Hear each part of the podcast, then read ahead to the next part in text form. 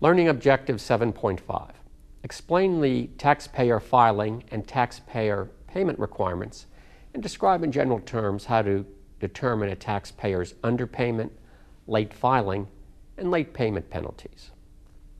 The income tax must be prepaid via withholding from salary or through periodic estimated tax payments during the tax year. Estimated tax payments are required only if withholdings are insufficient to meet the taxpayer's tax liability.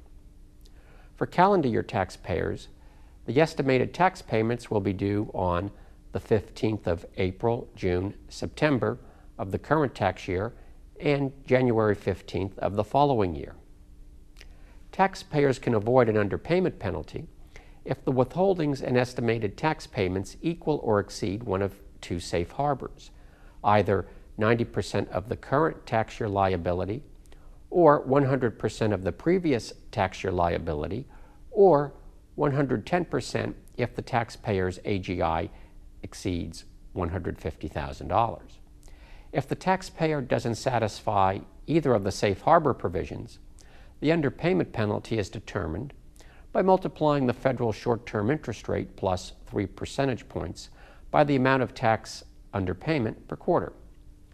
Individual taxpayers are required to file a tax return only if their gross income exceeds certain thresholds, which vary based on the taxpayer's filing status, age, and gross income. Individual tax returns are due on April 15th for calendar year taxpayers. Taxpayers unable to file a return by the original due date can request a six month extension, which will be automatically granted. The tax law imposes penalties on taxpayers that don't file a return by the original due date plus extensions or pay the tax owed by the original unextended due date. The failure to file penalty equals 5% of the amount of tax owed for each month, or fraction thereof, that the tax return is late with a maximum penalty of 25%. The late payment penalty equals 5% of the amount of tax owed for each month, or fraction thereof, that the tax has not been paid. The combined maximum penalty that may be imposed for late filing and late payment is 5% per month for a maximum of 25% in total. The late filing and late payment penalties are higher if fraud is involved. Let's do an example.